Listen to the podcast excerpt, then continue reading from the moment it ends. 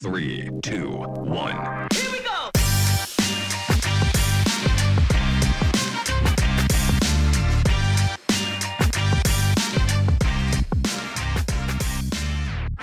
Hey, everybody, welcome back to System of the Soul. Chris White, Benj Miller coming at you. And I'm really excited to have our, our, the guest that we have today. I met this cat about 10 years ago, and um, his name's Larry Dorfman. And Larry is uh, the former founder and CEO of APCO Holdings. Um, he is currently a partner in Roots Real Estate Exchange. And and he's got such a cool background. I mean, Larry has been huge in the music industry in Atlanta. He's been huge in the auto industry, and and now he's taken over real estate. And I'm excited to have my former client back. Larry, welcome to System and Soul, brother.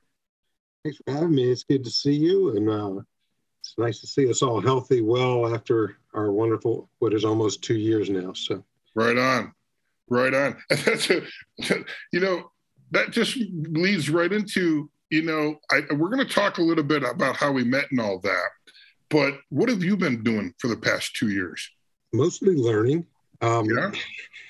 the uh, I, I stepped down out of the apco role in 2019 about april i guess i was fully intended on retiring spending time in charity and i got five grandchildren now six and um, had a blast uh, and of course, you know, we got into early 20 and the pandemic started. And so uh, I feel guilty. Had a great pandemic. I mean, I, I, basically was already doing what I wanted to do. And, and that was to continue to sort of work on personal growth, learn as much as I could, read as much as I could, steal as much information from other people as I could.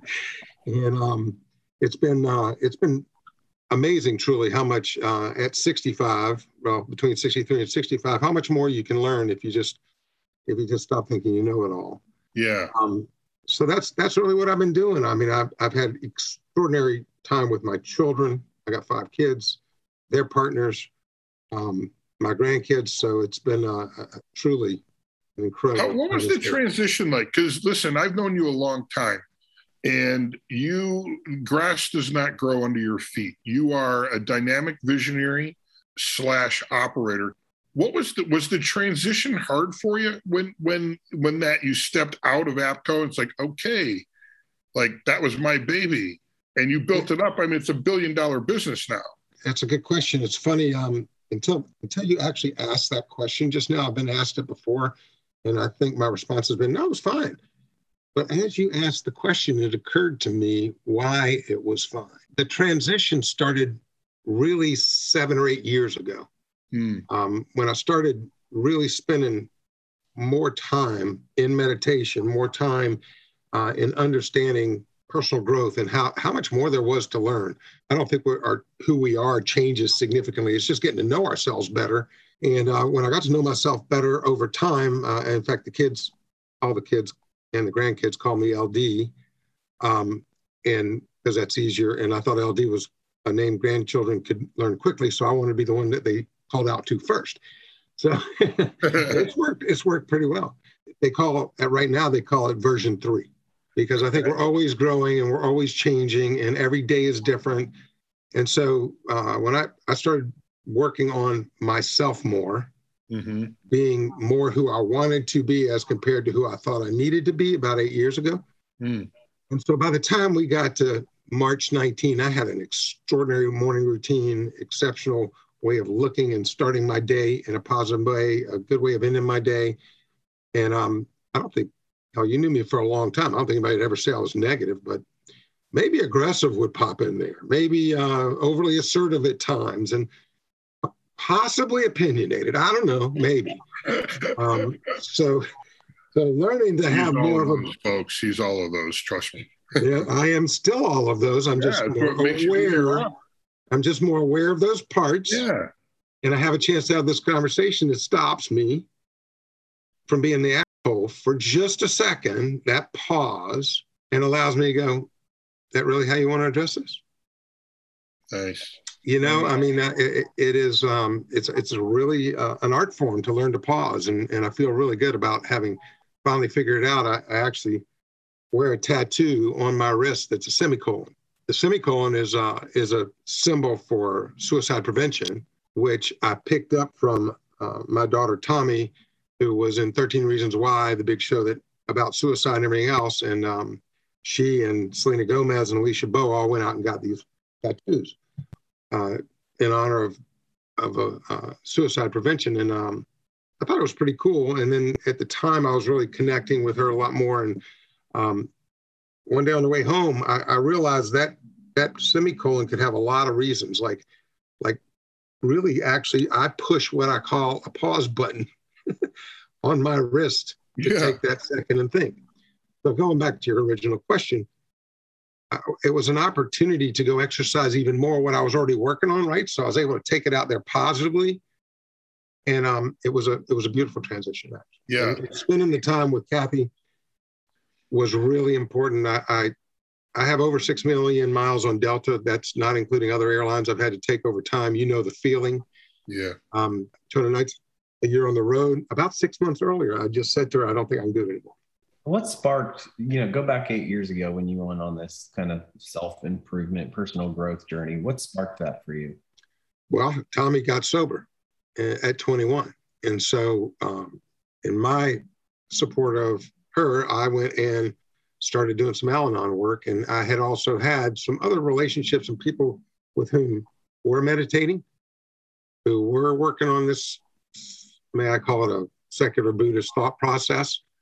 Um, being a, at the time basically an atheist, um, because I was so opinionated that I was sure there was no God.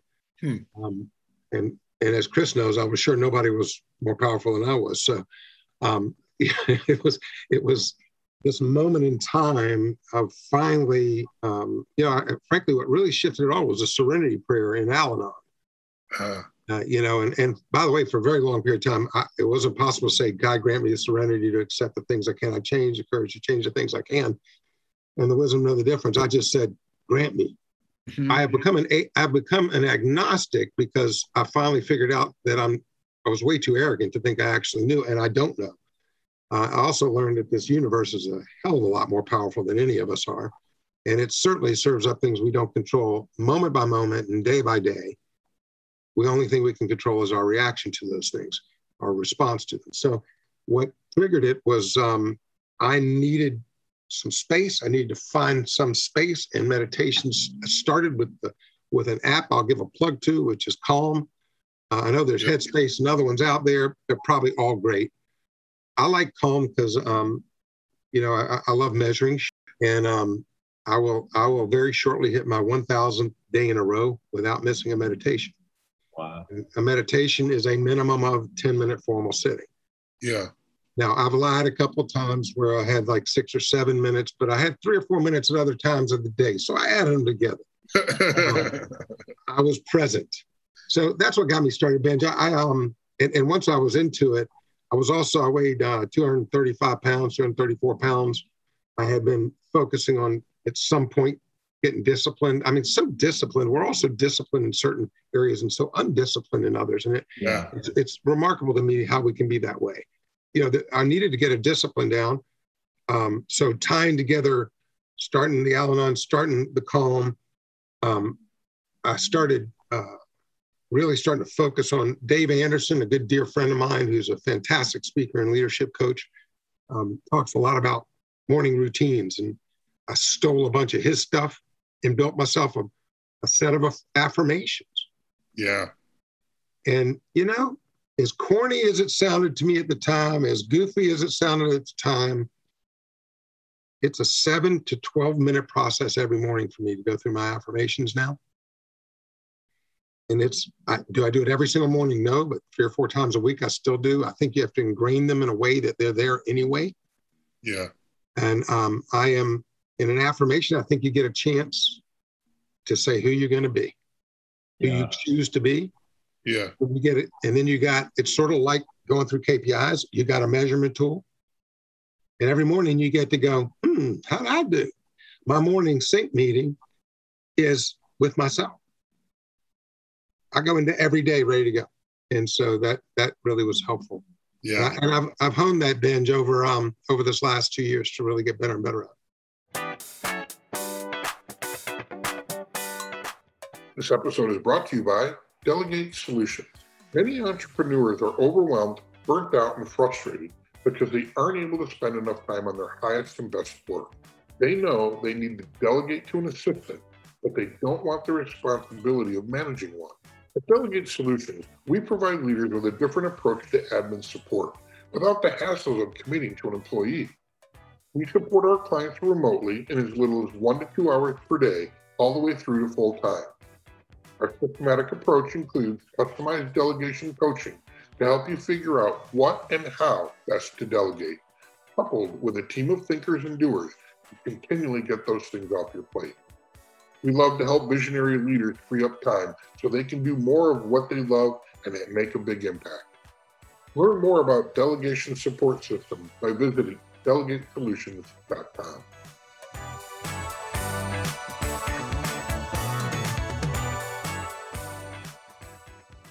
you talked about going on this personal growth journey, but I happen to know that you are the man who sends out more books than Barnes and Nobles. So you also have, a, and I think instilled in your organization a culture of self improvement and personal growth. What did that look like? How did you get there? Because not everybody wants that for themselves.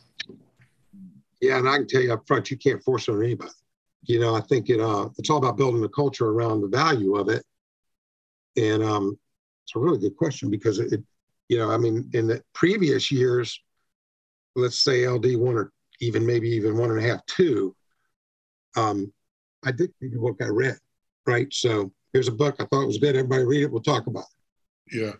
Um, you know, over time, that changed to having our core values become the way we communicated and you know, I think I think the number one thing to, to leadership in an organization is that to quit thinking one person's a leader. Mm. Stop trying to take it all on yourself. Right. Stop thinking that you have all the answers and give everyone else an opportunity to lead themselves. Um, you know, there's a, I'm on the, I sit on the board of a fantastic charity called Because I Said I Would. I wear a bracelet on my wrist that says, because I said I would, I need not say more. You understand what that means, yeah. right? and um, Alex Sheen is a young man who has a great way of explaining what it means to making people promise. And um, when I listened to Alex, it occurred to me that, that there are different levels of commitment, there are different different levels of accountability.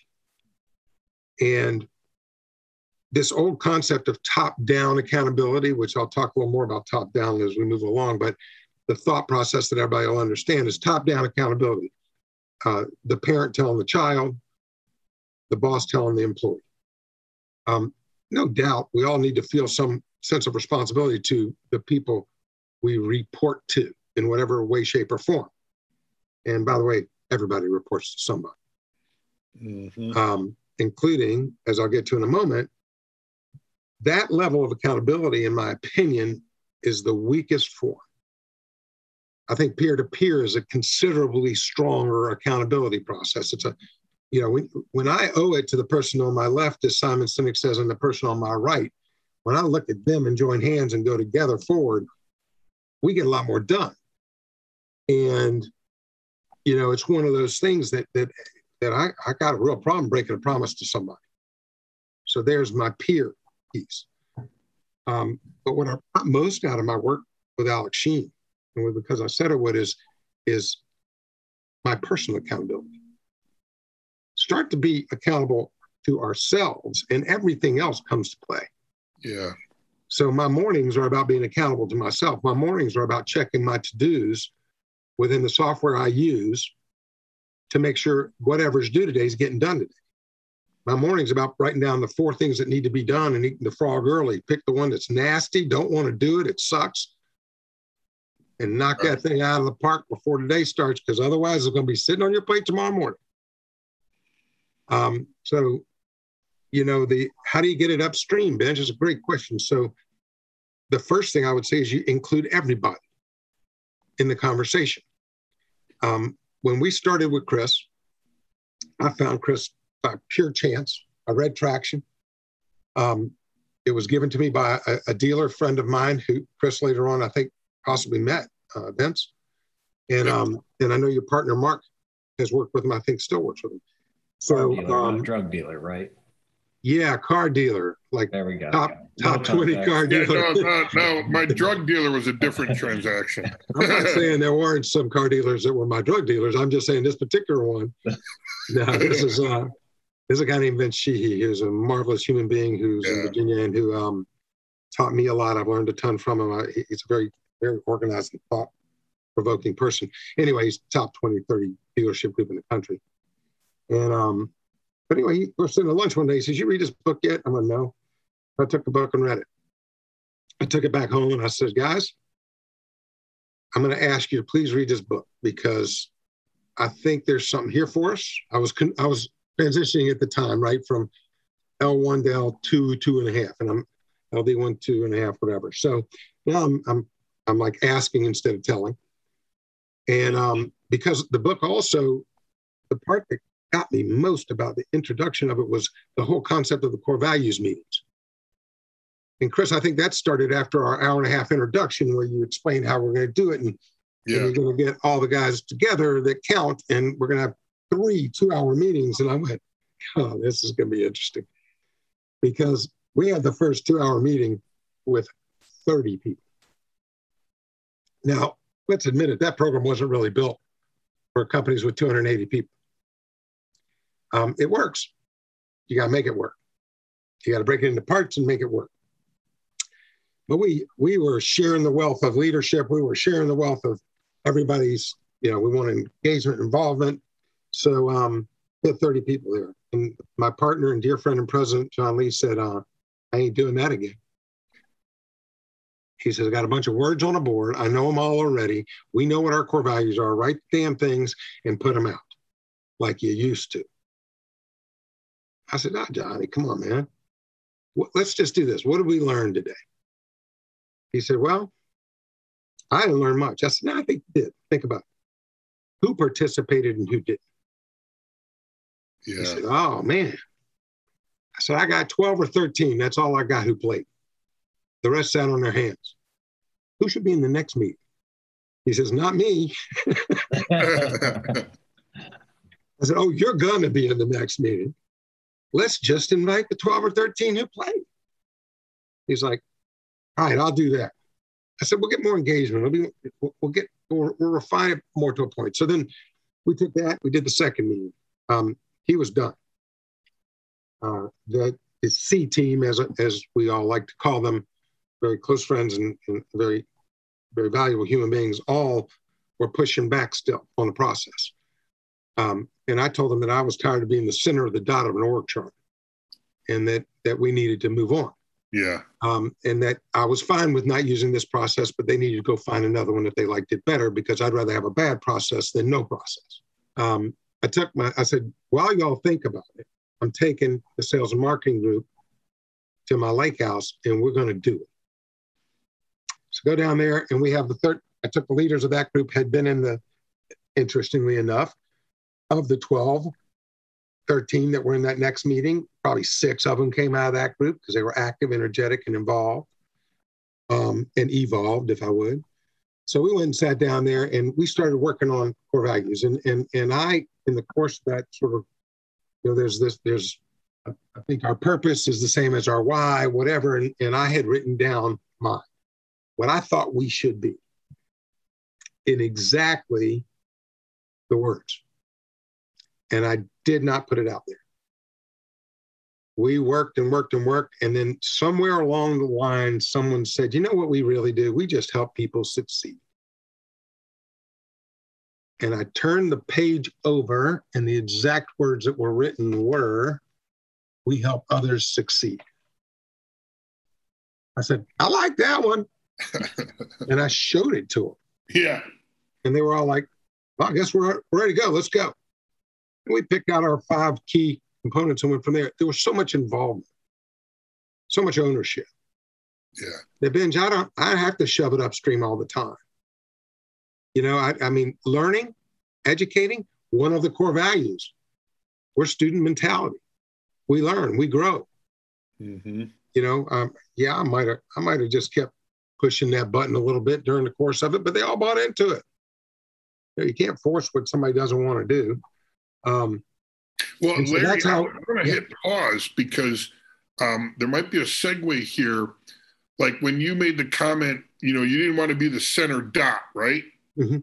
So tell us, tell us how you took the org chart and changed it to to to to because what you I really loved what you did and, and and aligned philosophically with what you were trying to do.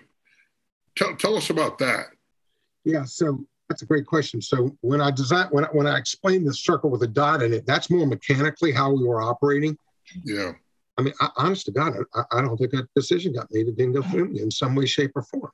Early on in our organization, um, we found a couple of things that started it, and, and I think this Benj comes back to your question a little bit too about how do you instill things throughout an organization.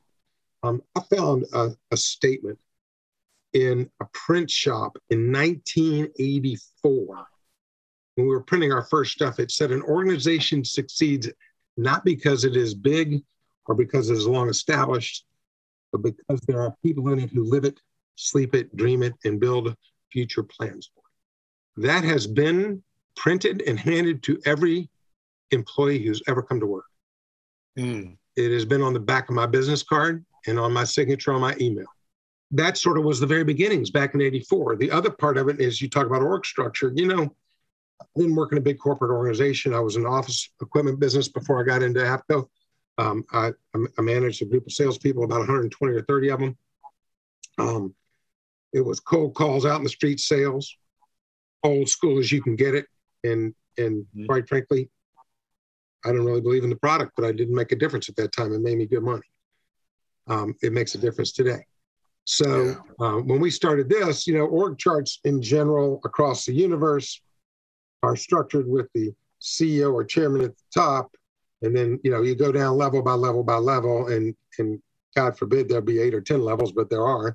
Um, and the more distant you get from the top, the more distant you are from the original thought process of the company.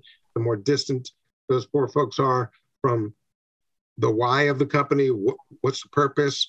And and you know the core values are simply a little card they got handed or stuck in their wallet if you're lucky. Mm-hmm. Um, so very early on, I mean, literally 85. Um, and I never knew where I found this. I know it wasn't my, I knew it wasn't my idea, but I found out later, and I'll tell you in a minute. But um, in 85 or so, I said, you know, I don't like this position on top.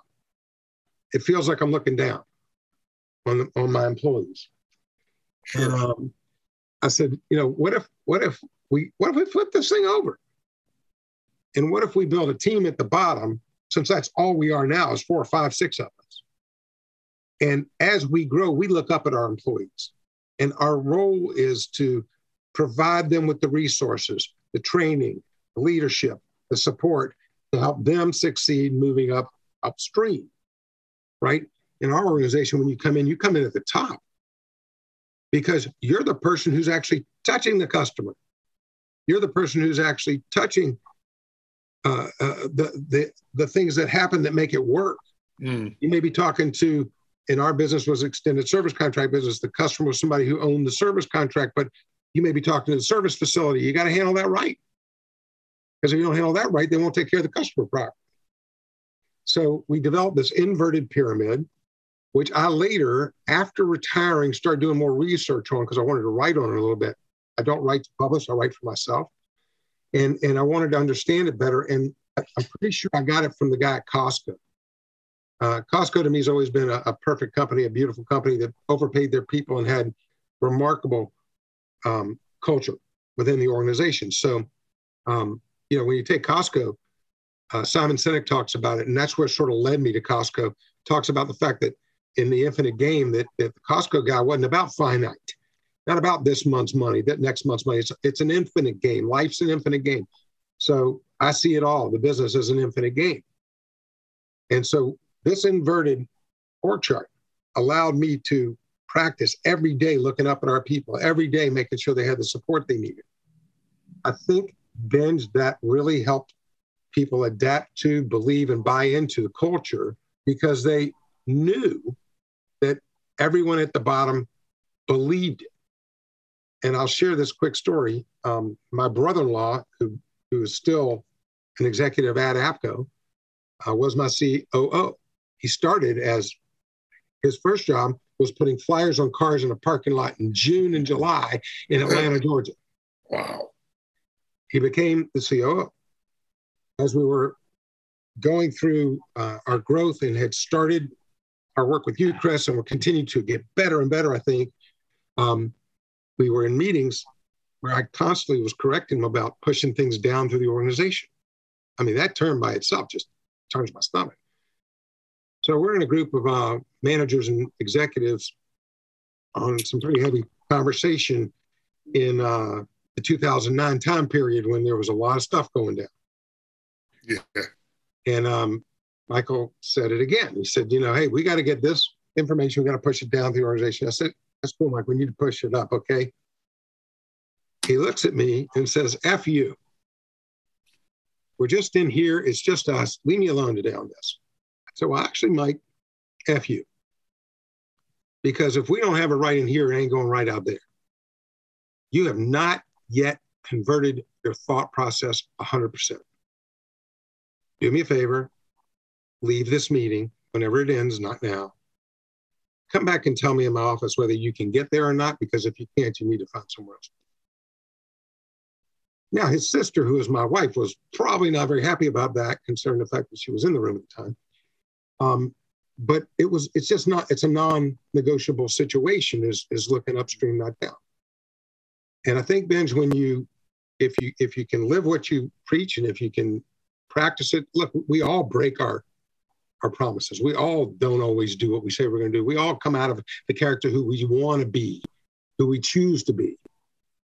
I don't think it's acting. I think down deep you find out who you are and how you want to be, and you then you work at being that way. Mm-hmm. It's the other things. It's the other things that cause you not to be that way. I don't know if anybody else on this call has a different voice in their head all the time, but that's the one that's messing with you, right? You react to something somebody said, and then you become that thing you didn't want to be. So here's that's sort of how that all happened, and the org chart changed, and and uh, and every organization I'm involved with today all looked at that and said, "Yeah, yeah, inverted org chart works for me." So for me to play, I got to feel like everybody's looking up, and not down.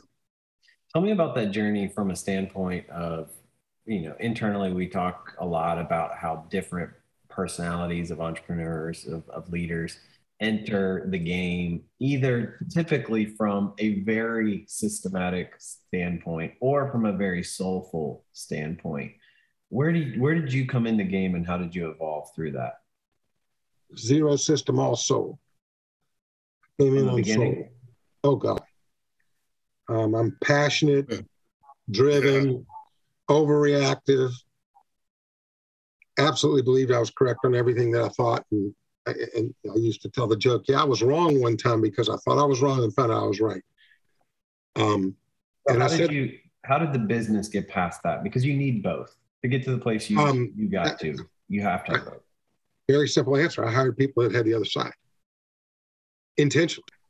Uh, good news, my wife, who's an incredible administrator, extremely organized, uh, she started the company with me, and she um, she did all those pieces that I wasn't good at, right? And um, so that was handled. My partner, uh, original founder Martin Blank, was a lawyer, extremely deep thinker, nine years older than me. My mentor, Martin, was beautiful in the sense that he could share his thought process, but if I wanted to go, he let it go.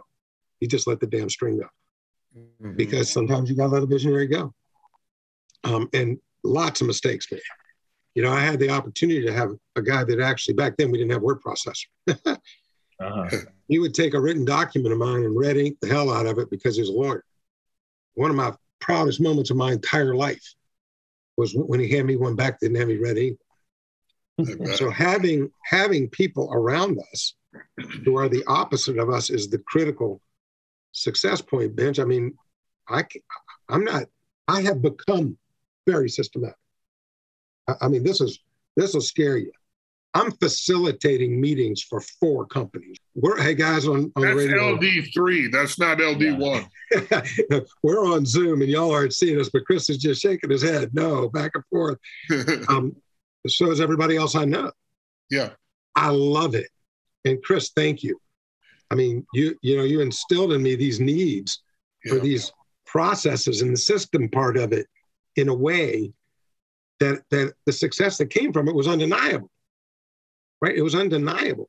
Hmm. And between you and Mark as my partners and mentors, um, that piece has been invaluable. The other piece was not even sure which one of you said it, but in one of our coaching meetings in a quarterly meeting, um, it was it was uh, you need to have really strong opinions more weakly held, Larry. You know, let them go a little bit. Have your opinion, but let other people impact it some. Yeah. One of the greatest learnings of my life.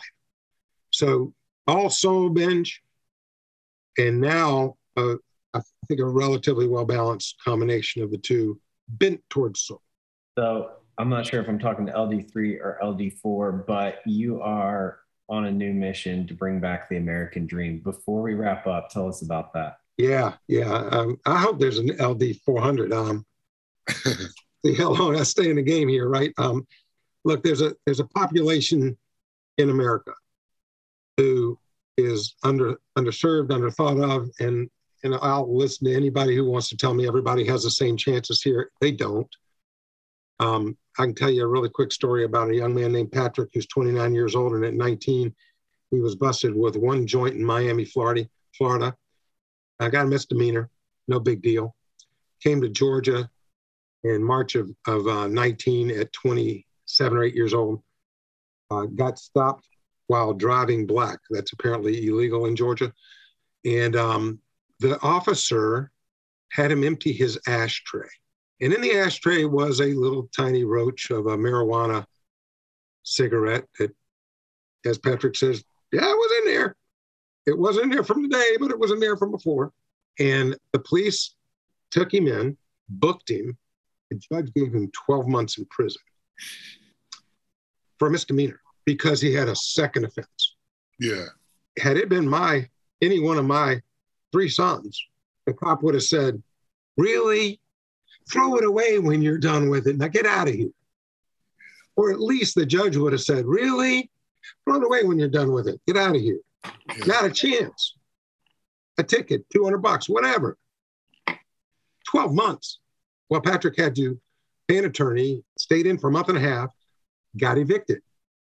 Patrick can't rent a piece of property anymore, ever. The worst place in Atlanta won't rent you a place if you've got an eviction. And by the way, two misdemeanors doesn't look great, but they can get past that. So here's a guy that's making $5,500 a month and couldn't rent a place. So that's one part of the population. The second part is the average renter in Georgia makes $43,500. The average renting family. The average rent's a little over 1100 Their average savings account is 650 bucks. What's that tell you? They are, they are what we call fringe homeless. Now, I'm not talking about homeless people who I have a huge heart for and who I believe need help and who I think government should help. I've got all kinds of liberal views on that. Let's talk about people who work every day, sometimes two or three jobs, and pay the rent. So, Vince, to quickly answer a question to give me, um, since you got me on my subject now 10 or 12 days, I'll say this. The, the resident who pays the rent pays all the profit to the owners. No person that owns residential real estate and rents it makes any money without the resident. Would we agree? Yeah. Yeah. When are they going to get to come to the table and eat? So what we've done is we've built a real estate exchange, which is becoming very quickly, will be done shortly, a what's called a Reg A plus REIT. So it's a privately held REIT, so it's, it trades just like real estate. It keeps its value. But more importantly, the resident, it's being built by accredited investors who are putting money in here, the relationships and people that we know who are making investments in what is a very good investment that makes very good returns in real estate, which is the hottest asset in the market right now. But the difference between this one and others is that the residents are getting paid interest on their security deposit, which when we told them that, they're like, I don't ever get my security deposit back anyway, so why pay me interest on them? Well, we tell them, oh, yeah, you will, because if you will, our slogan, live in it like you own it, if you'll take care of it with us, you're going to save us money and make it worth more. Not only will we give you back security deposit, we'll give you back 5% interest on it, which is more than anybody's paying anybody these days. We'll even do more. We'll give you a rental rebate every month you live in it like you own it. So that that $1,200 deposit becomes $1,877 the first year and up to $5,000 by the fifth year. Mm. What do you have in savings now? Nothing. 200 bucks, 600 bucks. How would you like to build equity while you rent and have a savings account if you choose to leave? And then what if that money could be actually invested in real estate and make really good returns and get part of the appreciated value of where you're living? So that's what we're doing, giving them the opportunity to eat at the same table as the investors. That's amazing. I love it. That's nobody's doing them what you're doing. But it's, it's, it's, it's a different view. It's an opportunity yeah. to make a difference, to see the difference. By the way, at 65, you really want to see the difference. Mm-hmm. In your lifetime, I think I can see this difference. My son, I want to make sure I make this clear. This is my son Daniel's vision. Um, his initial vision was non accredited investors being able to invest. Our vision together was once we started to meet the residents and start to research the data. These are people with real jobs. They keep jobs. They, they yeah. want to stay. We can be an instrument for their success for long-term building of wealth. That's awesome. That's great. As my kids would say, that's big brain. Uh, Larry, we're out of time, but I'd be remiss if I didn't ask you, as we depart today, give us one piece of encouragement, wisdom, what's heavy on your heart that you'd want System and Soulville out there to know as we leave today? you know, if I, if I was going to leave somebody with one thing, I, I would leave it with what I think is the largest problem and issue that we have in the world, but more specifically in America today, and that is our racial justice issue. We just got to realize that that it's real.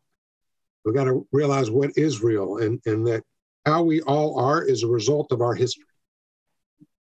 Changing is going to be dependent upon our realization, our mindfulness, our, our willingness to be open to our perceptions actually being wrong what was ingrained in us in our early years. All of us have our prejudices to skin color. Don't avoid it. Don't act like we don't.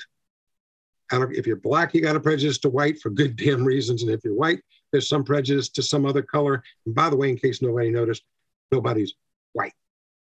We're just different shade colors. So we really just have to at all times be mindful of the ways that we're racially biased, and that's cool.